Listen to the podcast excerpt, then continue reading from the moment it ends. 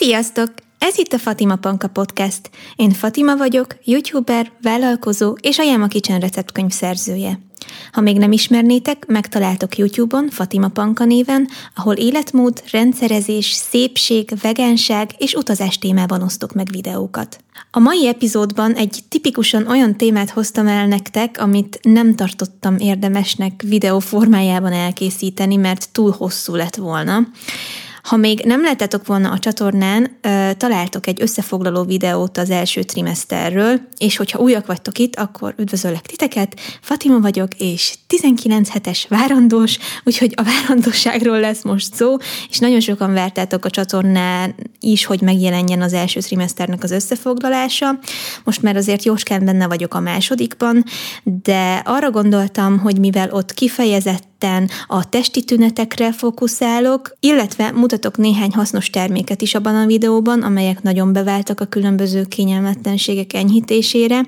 Szóval arra gondoltam, hogy azt nem szabad elfelejtenünk, hogy a várandóság nem csak testi változásokkal jár, hanem legalább annyi és akkora lelki és érzelmi átalakulást is magával hoz, mint fizikait. Sokszor pont ezek a testünkben végbe menő változások azok, amelyek felforgatják az érzelmi világunkat is, és ebben az epizódban ezekre a változásokra szeretnék kitérni, és ezt nem lehet egy 30 perces videóba összesűríteni, úgyhogy nagyon jó, hogy van ez a podcast, mert legalább az ilyen témákat is fel tudom dolgozni annyi idő alatt, amennyit tényleg érdemes rájuk szánni. Amikor érzelmi hullámokról beszélünk várandóság alatt, a legtöbb embernek mindjárt a hormonváltozás jut eszébe, mint kiváltó ok, ami egy teljesen reális dolog, és abszolút átéltem én is ilyen érzelmi hullámhegyeket, meg völgyeket, és még most is vannak érdekes jelenségek a hangulatomban.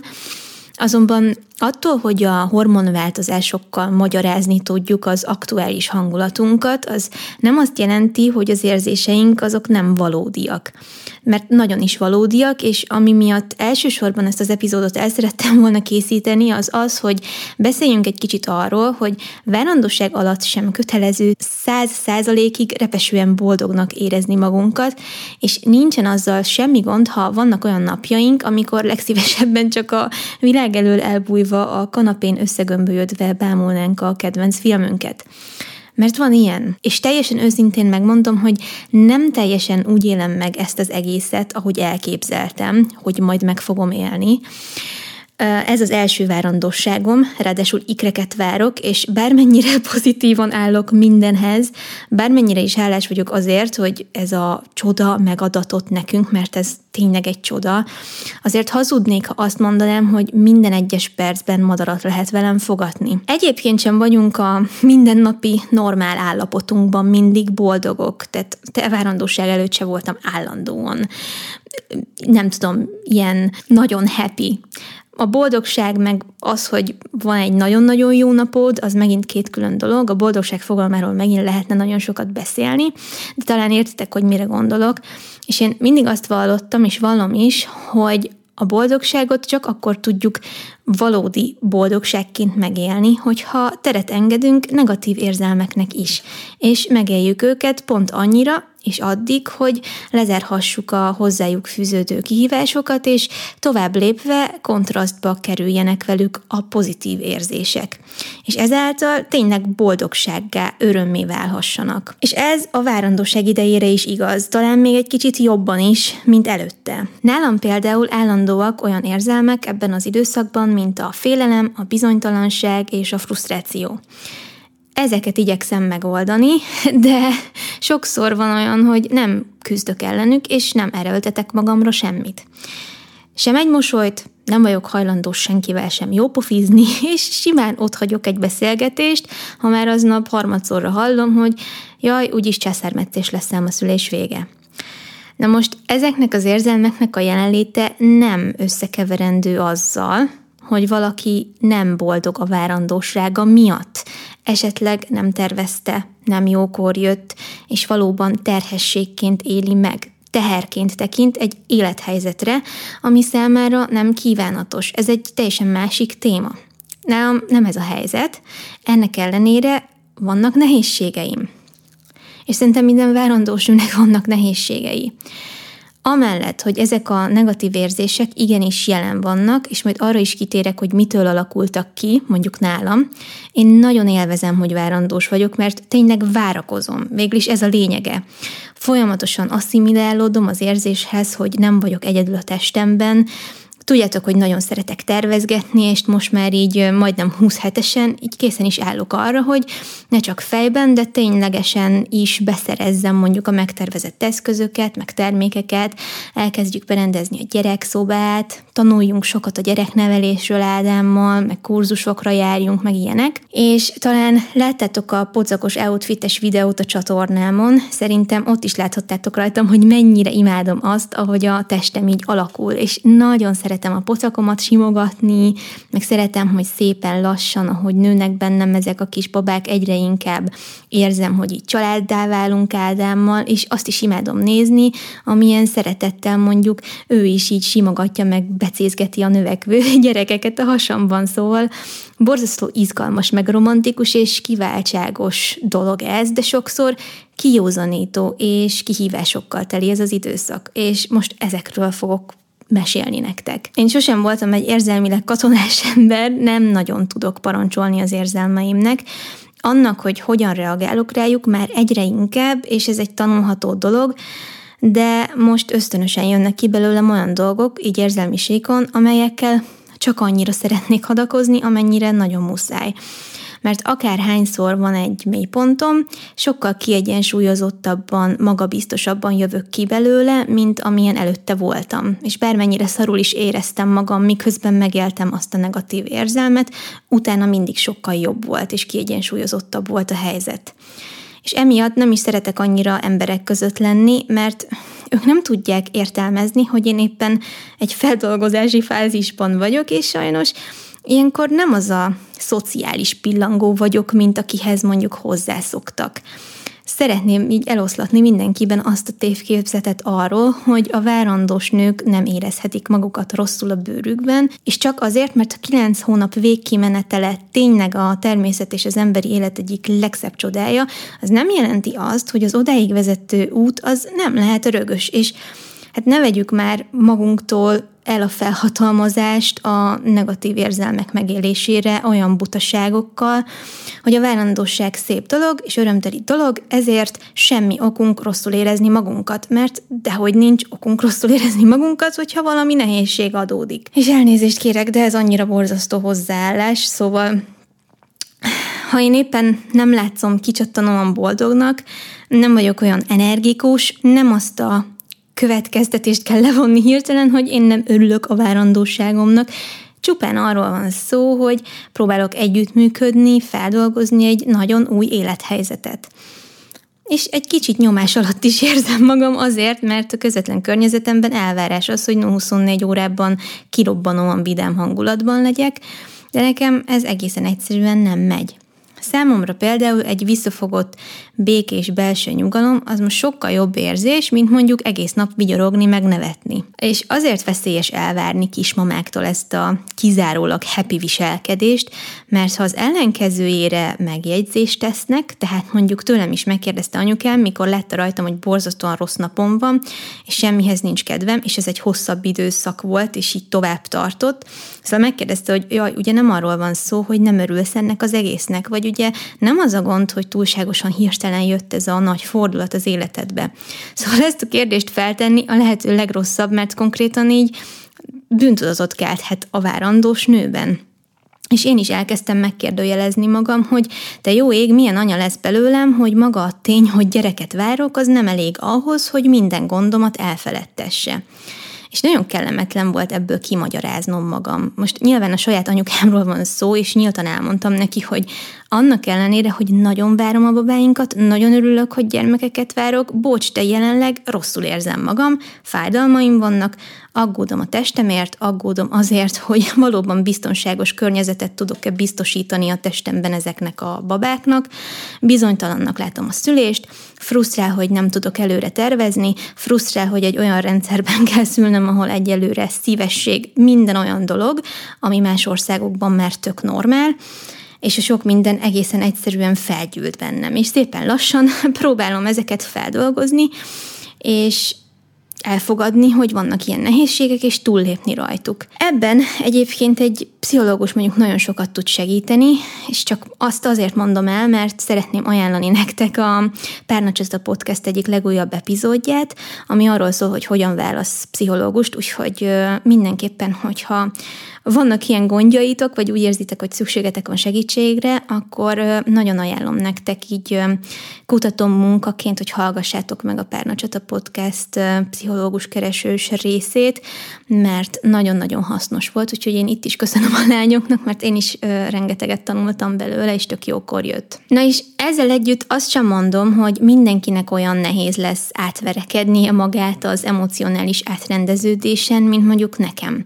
Mert tényleg minden nő más, minden várandóság más, de én úgy érzem, hogy ebben a más állapotban a nőiség új lépcsőjére való átlépésben, tehát az anyává válás folyamatában elengedhetetlen szerepük van ezeknek a félelmeknek és frusztrációknak. Ha belegondolunk, olyan érzelmekről beszélünk, melyek előrevetítenek nagyon sok gyerekneveléssel meg anyasággal kapcsolatos kihívást is. Tehát a kiszámíthatatlanságot, a türelem gyakorlását, az elfogadást, az alkalmazkodást, és mindezzel a kontroll részleges elengedését, ami talán számomra a legnehezebb. És megpróbálom végigvenni, hogy nálam mi minden idézte elő ezeknek a negatív érzelmeknek a megjelenését. És még egyszer mondom, én hiszem azt, hogy ez a 9 hónap nem kizárólag az örömködésről kell, hogy szóljon, hanem nagyon komoly edződésről, fejlődésről, nem csak testileg, hanem lelkileg is. Ha már csak a szülés folyamatát nézzük, nincs két egyforma szülés, nem lehet tökéletesen általánosítani, így minden, de minden érzés, kételj, félelem, frusztráció lehet valid. És úgy gondolom, hogy ezeket akarni kell megoldani, és a saját hasznunkra fordítani a tanultakat, és jó, hogy ez még akkor történik, amikor a babák a pocakban vannak, mert igaz, így sem tudunk mindenre felkészülni, de már lesz valamiféle rálátásunk, gyakorlatunk a nehezebb időszakok kezelésében. A legelső dolog, amivel a terhességem legelején szembesültem, az eddigi énünknek, vagy az eddigi énemnek az elengedése, ami gyászsal párosult. És ebben nem voltam biztos, hogy a gyászhoz kéne hasonlítanom az érzést, ami feljött bennem, de mivel már életemben többször megtapasztaltam, hogy milyen eltemetni valakit és elengedni egy embert, mégis ezzel az érzelemmel tudtam legjobban jellemezni azt, ahogy éreztem magam. De ez abban az értelemben nem gyász, vagy inkább úgy fogalmaznék, hogy ez az érzés abban a tekintetben különbözött az eddig megtapasztalt gyász időszakoktól, hogy nem társult hozzá egy nagyfokú kilátástalanság. Inkább csak tudjátok, amikor valami megszűnik, lezárul, tehát lezárul egy időszak, és a visszaemlékezés az borzasztóan érzelmessé, meg nosztalgikussá és melankólikussá tesz. Ezt az ember átélheti boldog eseményeknél is, lásd mondjuk esküvő, és a sírás volt számomra az eszköz, amivel a legjobban el tudtam engedni azt, aki a várandóság előtti formámban voltam. Most nem szűnök meg én lenni, de az én fogalma az kétségtelenül átalakul és kibővül.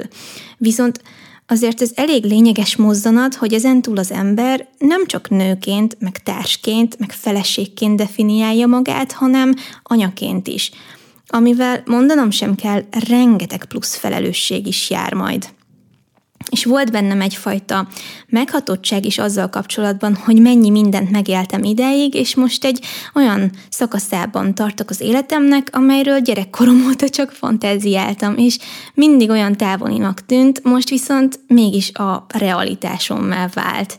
És ezt így fel kell dolgozni, de összességében azt mondhatom, hogy a kezdeti hetekben, főleg amikor sokat voltam egyedül itthon, a hányás, az émelygés miatt, ezért mondhatom, hogy volt időm ilyesmin eltöprengeni, és sírásan nagyon sok mindent elengedtem magamból, ami nem fog az elkövetkezendő évek életstílusába beleférni, illetve magam mögött hagytam bizonyos lépcsőket, melyek elvezettek addig, hogy az anyaság, a családalapítás most fókuszba került. És én elismerem, hogy nagyon-nagyon fájt elengedni ezeket a dolgokat, de készen is álltam az elengedésükre, csak maga a folyamat az mégis egy megterhelő folyamat. Na most ez azért hetekbe telt, és most már úgy érzem, hogy a búcsúzáson, meg az elengedésen túl vagyok, mert egyre inkább tudok magamra anyaként tekinteni, de biztos lesznek még hasonló helyzetek, amikor rádöbbenünk, hogy milyen áldozatokat hozunk a gyerekeinkért, a családunkért, és ez milyen módon alakítja át az énünket. Mi az, amit magunk mögött hagyunk, mert tudjuk, hogy ez a természet rendje.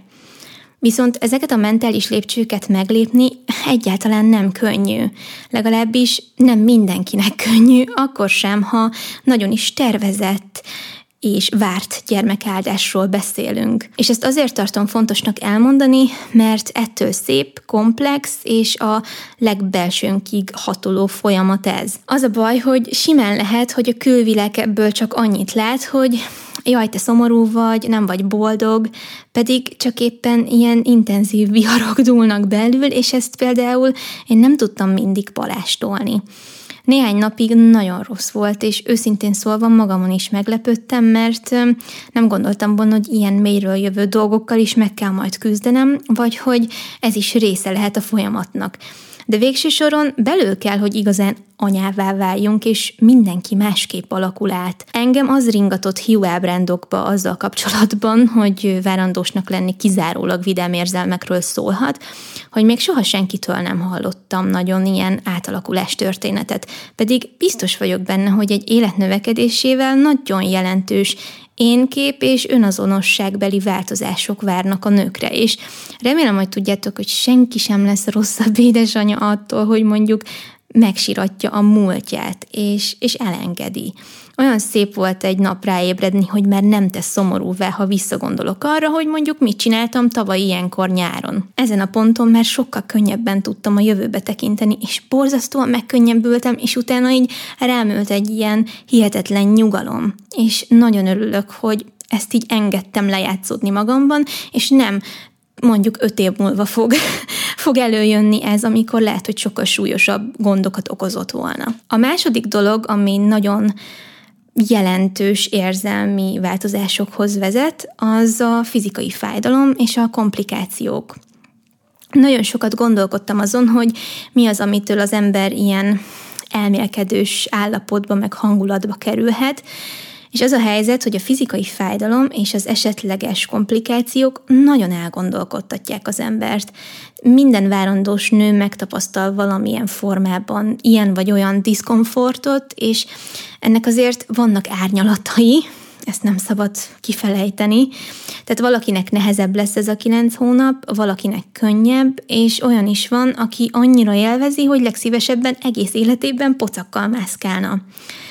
Sajnos azonban az elvitathatatlan tény, hogy a fizikai diszkomfort hosszú távon rendkívül megterhelő. Mentálisan is, nyilván fizikálisan is, és bármennyire is várja az ember a csodát, ami a 9. hónap végén megszületik, a fizikai fájdalom az beárnyékolhatja a mindennapokat, és ezt a harmonikus, meg romantikus várakozást, amit az ember amúgy elvár ettől az időszaktól, azt így eloszlathatja és megkeserítheti.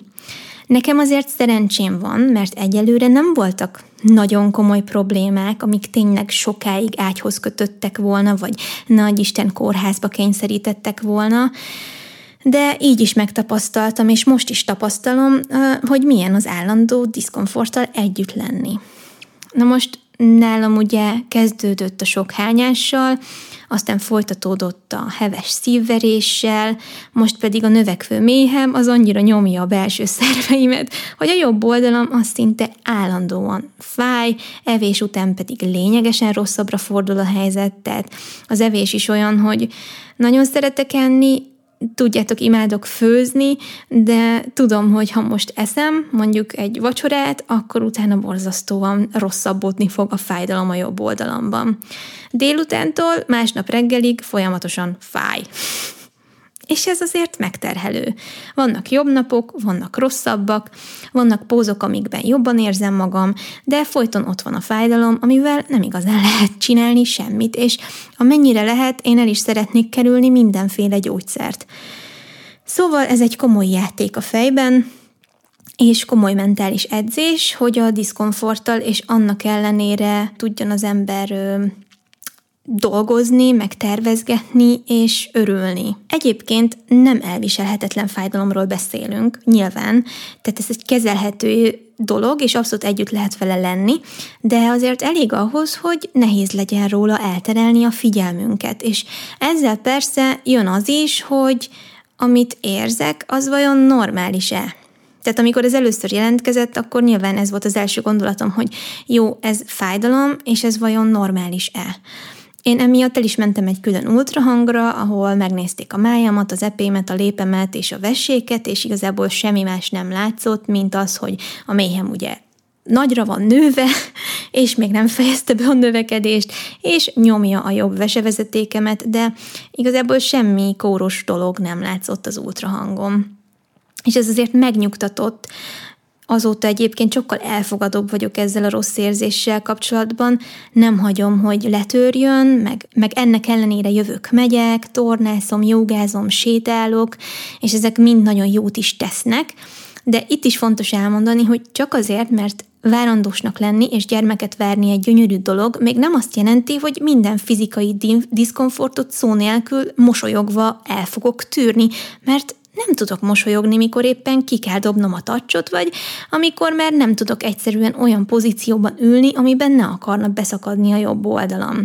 Szóval ilyenkor az ember nem tud szuper happy lenni. Ettől viszont eszembe sincsen azt mondani, hogy jaj, inkább ne lennék várandós, mert csak abból, hogy az embernek volt egy energikus, komfortos, idilli, problémamentes, tökéletes közérzete, azért mégis nehéz átváltani egy állapotba, ami már nem ilyen könnyed és gondtalan. Szóval itt azért történt mondjuk a közérzetemben egy olyan váltás, ami hozott nehézségeket, és ezt is el kell tudni fogadni, meg fel kell tudni dolgozni, hogy most hosszú ideig nem lesz annyira tökéletes mondjuk a közérzetem, és ez van.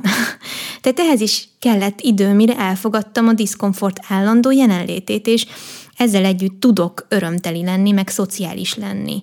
De nem mindig. Itt két dolgot azért megemlítenék, ami nekem nagyon sokat segített abban, hogy megbirkózzak az új fizikai érzetekkel. És remélem, hogy ha hasonló cipőben jártok, és még akkor is, ha nem vagytok várandósak, akadhat bármi olyan fizikai diszkomfort, amit el kell viselni, vagy ami ott van folyamatosan. Szóval az egyik dolog az a tudatos levegővétel, a másik a testemnek az ellazítása, a harmadik pedig az, hogy tréningként tekintek a fizikai fájdalomra.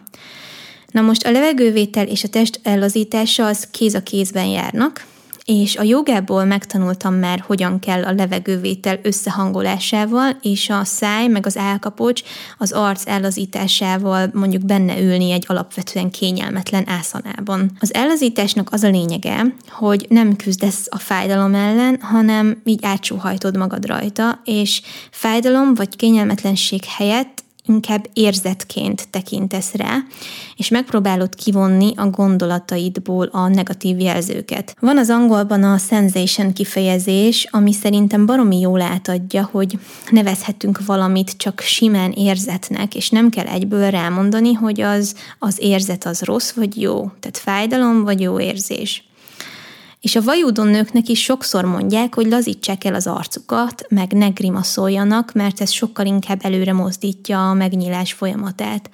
Ezt azért kell már jóval szülés előtt gyakorolni, mert a fájdalomra természetes reakcióként befeszüléssel válaszolunk.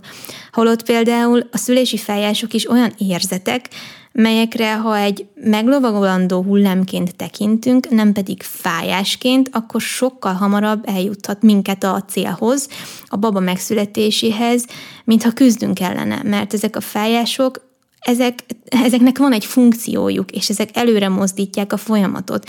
Tehát meg kell tanulni együttműködni velük.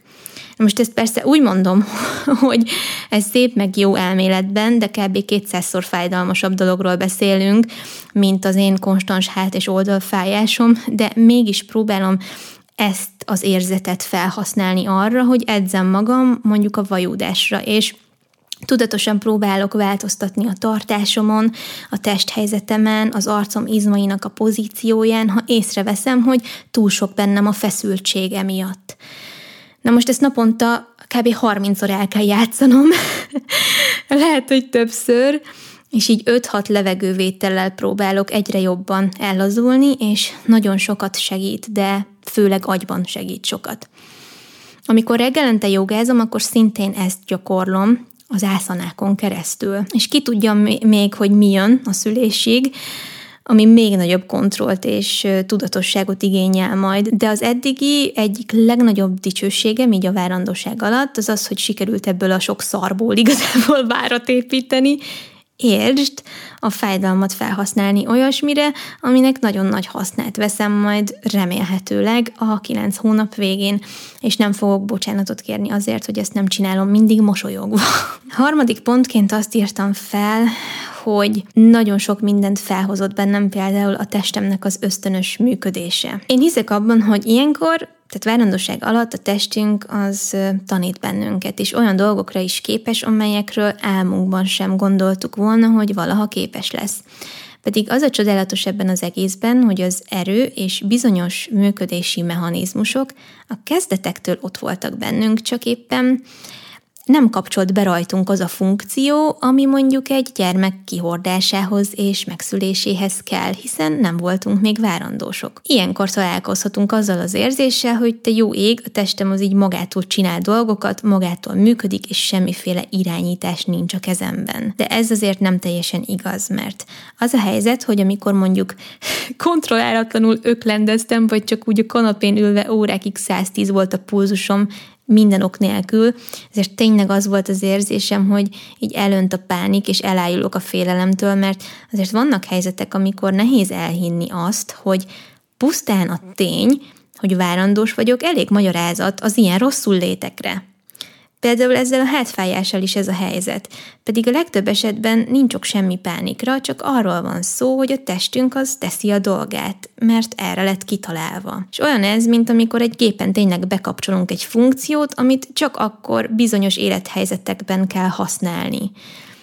Ahhoz kell borzasztó nagy levegőt venni, hogy azt mondjuk, hogy oké, elfogadom, hogy a testem azt tudja a dolgát, nem mindig lesz ez számomra kényelmes és fájdalommentes, de tudom, hogy a testem rendeltetésszerűen működik, és megadom magam neki, hajlandó vagyok együttműködni vele.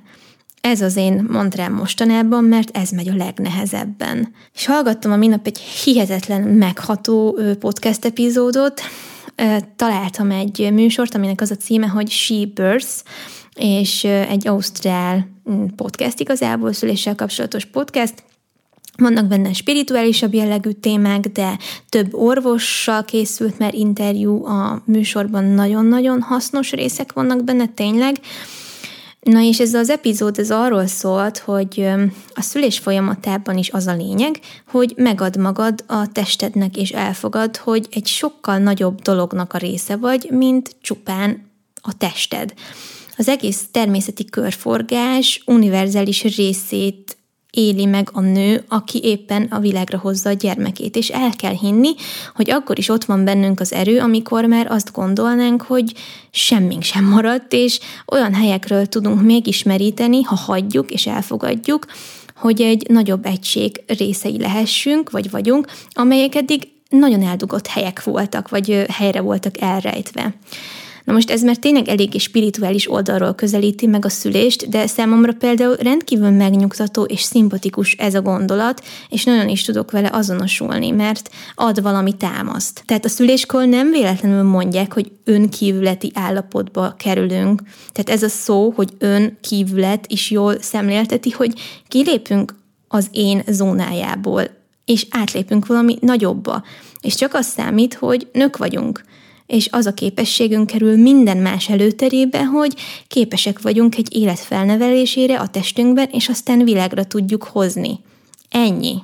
Tehát csak ez számít. Ebben az értelemben semmiben sem vagyunk mások az első emberektől, az őseinktől, és ebben van valamilyen zsigeri energia, amire a 9 hónap kihívásai alatt is legalább akkora szükség van, mint a végkifejletnél. És ezt jó szerintem minél hamarabb tudatosítani, és aztán valaki vagy tud ezzel a gondolattal azonosulni, vagy nem, de nekem például nagyon sokat segített abban, hogy ne kapjak minden nap pánikrohamot, és még így is azért vannak nagyon nehéz pillanataim, amikor tényleg nagyon beindul a hátfájásom estére, meg nagyon fáradtnak érzem így az izmaimat, meg minden, és elkezdhetnék attól rettegni, hogy valami nincsen rendben, de tudom, hogy rendben van, hiszen vizsgálatok is mutatják, hogy rendben van, és csak ez ad nekem megnyugvást igazából, hogy erre gondolok. A 4. dolog,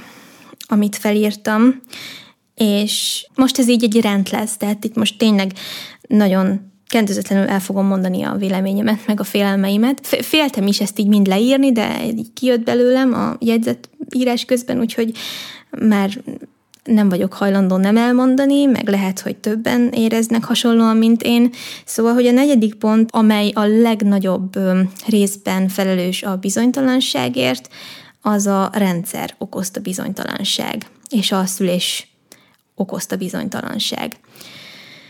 És ezt a pontot mindenképpen érdemes lesz majd később is megvizsgálni, tehát amikor majd közelebb kerülök az időponthoz, meg majd utána, amikor már remélhetőleg túl vagyunk a szülésen, mert most nem tudok igazán objektív lenni magával a szüléssel kapcsolatban, hiszen ez az a dolog, ami jelenleg is a legnagyobb szorongást okozza nekem, és azért is írtam ide fel, mert ha valaki olyan ember, mint én is, hogy maga a szülés, mint folyamat amúgy borzasztóan érdekli, és van rálátása, hogy milyen módokon mehet végbe egy-egy világrahozatal, akkor annak a valakinek, ahogy nekem is, nagy eséllyel lesz egy elég konkrét elképzelése azzal a kapcsolatban, hogy hol és milyen körülmények között hogyan szeretne szülni. Ennek azonban egy csomó minden korlátot szabhat, és engem jelenleg semmi más nem zavar, mint a rendszer okozta korlátok. Én egyáltalán nem vagyok sem kórház, sem orvos, sem császármetszés ellenes. Egyáltalán, de tényleg, ezt leszögezném. Az orvosokat is, mint például a nőgyógyászomat is nagyon tisztelem. Aki tényleg hivatásból foglalkozik beteg emberekkel, mind nagyon tisztelem. A császármetszéssel sincsen semmi gondom, és nem tartom rossz dolognak egyáltalán. Nem hiszek abban, hogy rontana az anya és a gyerek kapcsolatán, sőt, pont az ellenkezője igaz, ha a saját anyukámra gondolok, hiszen én is így jöttem világra, sőt, nálunk az volt a helyzet, hogy az én szülésem, vagy az én születésem, konkrétan egy életmentő műtétbe fordult át, mert anyukám majdnem meghalt, annyi vért vesztett, mert volt egy összenövés, amit akkor vettek észre, és nem láttak előre, szóval nagyon is értékelem a fejlett orvostudomány előnyeit, de a gondom az, hogy egyelőre nem érzem azt, hogy a saját szülésembe akkora beleszólásom lesz majd, főleg, hogy ikreket fogok a világra hozni, mint ahogy azt szeretném, és az a gond, hogy akármennyire is az folyik a csapból, hogy ki kell állnod magadért a szülésed alatt, ez borzasztóan nehéz, hiszen nagyon sok évtizede az a bevett szokás, hogy a szülés egy steril, futószalagos dolog, amin minél gyorsabban és fájdalommentesebben túl kell lenni. Na most nem kérdőjelezem meg, hogy a gyerek és az anya egészsége elsődleges, ez nem is kérdés. De valahogy nem érzem azt a szabadságot, amiről így mindenki beszél, ami felhatalmazna engem arra, hogy hangot adjak mondjuk az elképzeléseimnek és a vágyaimnak, és egyáltalán beszéljünk arról, hogy mik a legbeavatkozásmentesebb lehetőségek. Egy családban is rengeteg császármetszés volt, és emiatt senki nem is áll mellém ebben igazából, és emiatt így kicsit néha elveszettnek érzem magam, mert mindenféle oldalakra próbálok csak így támaszkodni, amelyeknek a szemlélet mondja, úgy érzem, hogy kicsit közelebb áll hozzám, illetve éppen most találtam rá egy nagyon szimpatikus dullára is, akivel fel fogom venni a kapcsolatot, de ugye ebben is olyan bizonytalan voltam, hiszen az lenne a lényeg, hogy velem legyen a szüléskor a dúla, és Ez állami körülmények között ugye kivitelezhetetlen, legalábbis én egyelőre abban a közegben, ahol én fogok szülni, nem láttam erre még példát, és éppen most néztem meg egy vlogger pár kislányának a megszületését, és annyira szép szülés volt, teljesen kórházi körülmények között történt egyébként, de mindenki ott volt, aki számított, senkit nem zavart az a három ember, aki a szülőnővel érkezett, és volt mégis intimitás, meg meghittség, és szeretett abban a kórházi szobában. Pedig mindenféle modern cucc is rendelkezésre állt, a lány epidurális érzéstelenítéssel szülte meg a kislányát, és tényleg annyira szép volt az egész, mindezzel együtt. Tehát kétségem sincs afelől, hogy a két világ az nagyon is tud találkozni, de a legtöbb kórház még nem így van berendezkedve, és talán a meg nem értettségtől félek én a legjobban, és attól, hogy a külvilág még mindig csak túlélni akarja a szülést, nem pedig megélni. Ikrekkel pedig nagy eséllyel tényleg kús lesz a nevem, mert hogy ez azért ugye komplikáltabb dolog, mint egy gyermekes szülés, és mindenki így is tekint rá. Még nyilván nem tudok részleteket, nem tudom, hogy mi lesz, hol lesz, mikor lesz, de azt tudom, hogy a családomhoz közel szeretnék maradni, tehát Szombathelyen vagy környékén. Azt is tudom, hogy ragaszkodnék a dokimhoz, de ha most őszinte vagyok magammal, nagyon vágyom és készülök arra, hogy minél tovább bent maradjanak a babák, és minimális beavatkozással hüvei úton világra tudjam őket hozni. Engem nagyon stresszel jelenleg az, hogy akárkivel találkozom, megkérdezi, hogy na, de császár lesz, ugye? Hát honnan tudjam meg? Most ezt miért kérdezed egyáltalán meg? Most hagyjál már békén. És nem azért, mert én ilyen hű, de natural mama vagyok, mert mondtam az előbb is, hogy nekem nincs a császármetszéssel semmi gondom. Ez egy fantasztikus dolog, amikor nincs más megoldás a baba és az anyuka biztonságban tartása érdekében, vagy ha valaki önként ezt a verziót választja, szuper, hogy van. És nem zárkózom én előle, de nagyon rossz folyamatosan azzal találkozni, hogy idegenek, ismerősök próbálnak megnyőzni arról, hogy ne is gondoljak másra, mert az ikres idézőjel szüléseket úgyis császározni szokták. Hagyjatok már ezzel békén. De tényleg.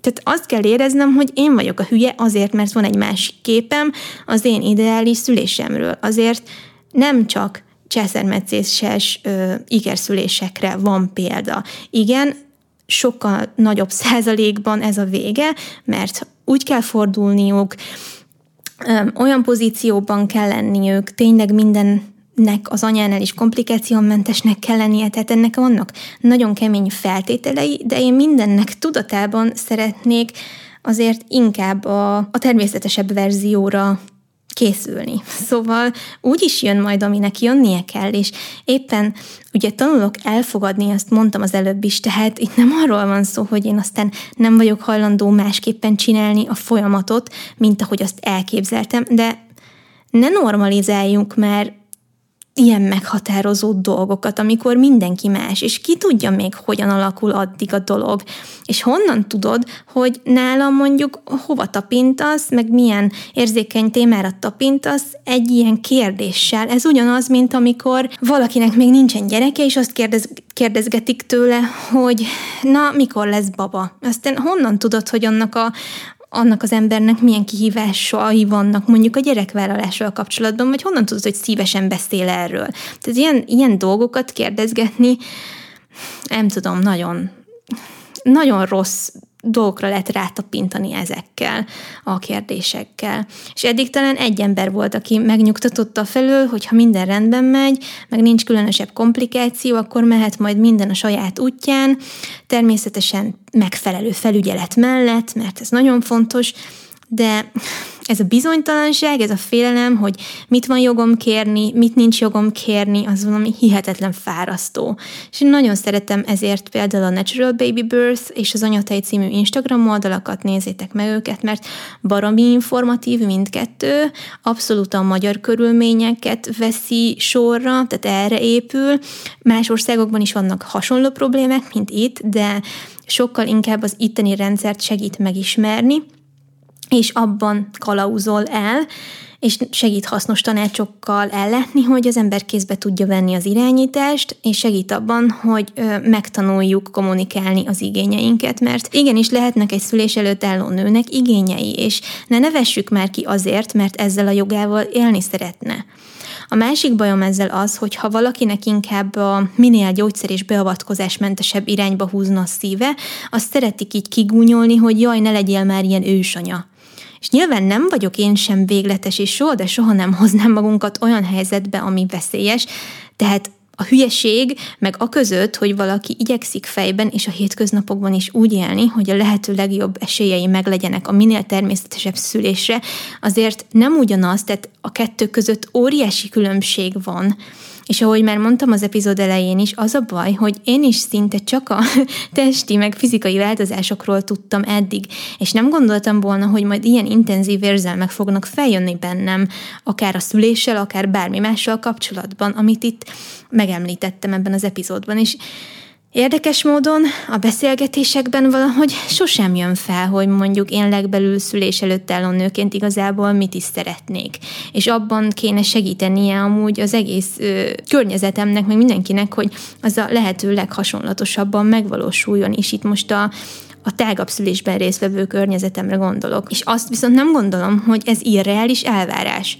Csak éppen nem erre vagyunk berendezkedve, mert ugye a szülésben résztvevő orvosnak is ez sokszor nem más, mint munka, mert sokszor a töke ki van azzal, hogy az 5. szülést vezeti le egy nap, vagy nem tudom hányat vezethet egy lap le, de a lényeg az, hogy ez munka, tehát mondjuk nincs ott a szíve, de nem is lehet elvárni, hogy minden anyukához így kötődjön, nyilván ez hülyeség lenne elvárni, nem is ezt várom, de hogy a lelki világunknak sokkal nagyobb jelentőséget kéne tulajdonítani szerintem, mert legalább annyira lelki dolog ez, mint testi dolog. Akkor ott vannak a nővérek, akiknek ez kőkemény munka, tényleg le a kalappal, és az is ott van, hogy a kórház működését, ha valaki kórházban szül, ugye nem lehet megakasztani, és abba kell bekapcsolódni, ami van, tehát jelenleg ez a helyzet.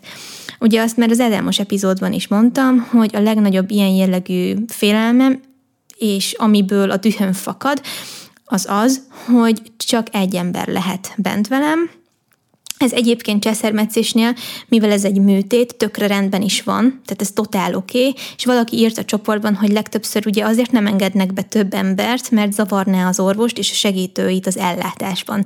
De én most nem a hirtelen megoldandó sürgősségi esetekről beszélek, ahol mondjuk 3 pánikban lévő családtag sikítozik az orvosok körül. Tehát egyértelmű nekem is, hogy az ilyen esetekben az ő jelenlétük az tényleg zavaró, de tegyünk már különbséget a szélsőséges esetek és egy normális lefolyású, viszonylag hosszú vajúdással járó szülés között, ahol nagyon sok órán keresztül semmi más nem történik, mint az, hogy az anyuka megpróbálja elviselni a fájásokat, meg megpróbál előre haladni, és monitorozzák az anyukát, meg a gyereket is, hogy hogyan tágul, hogy halad, hogy van a baba, hogy van a szívverése, és a többi. Tehát én erről az eshetőségről beszéltem. Nem a műtétről, meg nem az életmentő helyzetekről. Nyilván, ha életet kell menteni, azonnal az tökre más. Én abból indulok ki, hogy nem kerül ilyesmire sor. Ha meg mégis, akkor úgyis, ott és akkor kell cselekedni, de nem akarom folyton azt érezni, hogy a legrosszabbra kell készülnöm. Mert bármilyen hihetetlen, én szeretném ezt az egészet a lehetőségekhez képest a lehető legharmonikusabban megélni. És jó lenne, ha ez nem csak nekem lenne érdekem, hanem mindenki másnak is, aki ebben a folyamatban részt vesz. És itt most megint a tágabb környezetre gondolok, aki ebben részt vesz. Egy kicsit egyébként ott romlott el nálam ez a dolog, hogy mivel rengeteg ilyen nyugatabbra élő vloggert követek, főleg amerikaiakat, ott így azt látod, hogy rengetegen szülnek otthon, szülésznővel, meg dúlával, nyilván ez is le van teljesen szabályozva, tehát ott sem úgy működik, hogy gondol egyet az anyuka, aztán csinál mindent, ahogy jónak látja, mert nem. Tehát ennek is megvannak a keretei.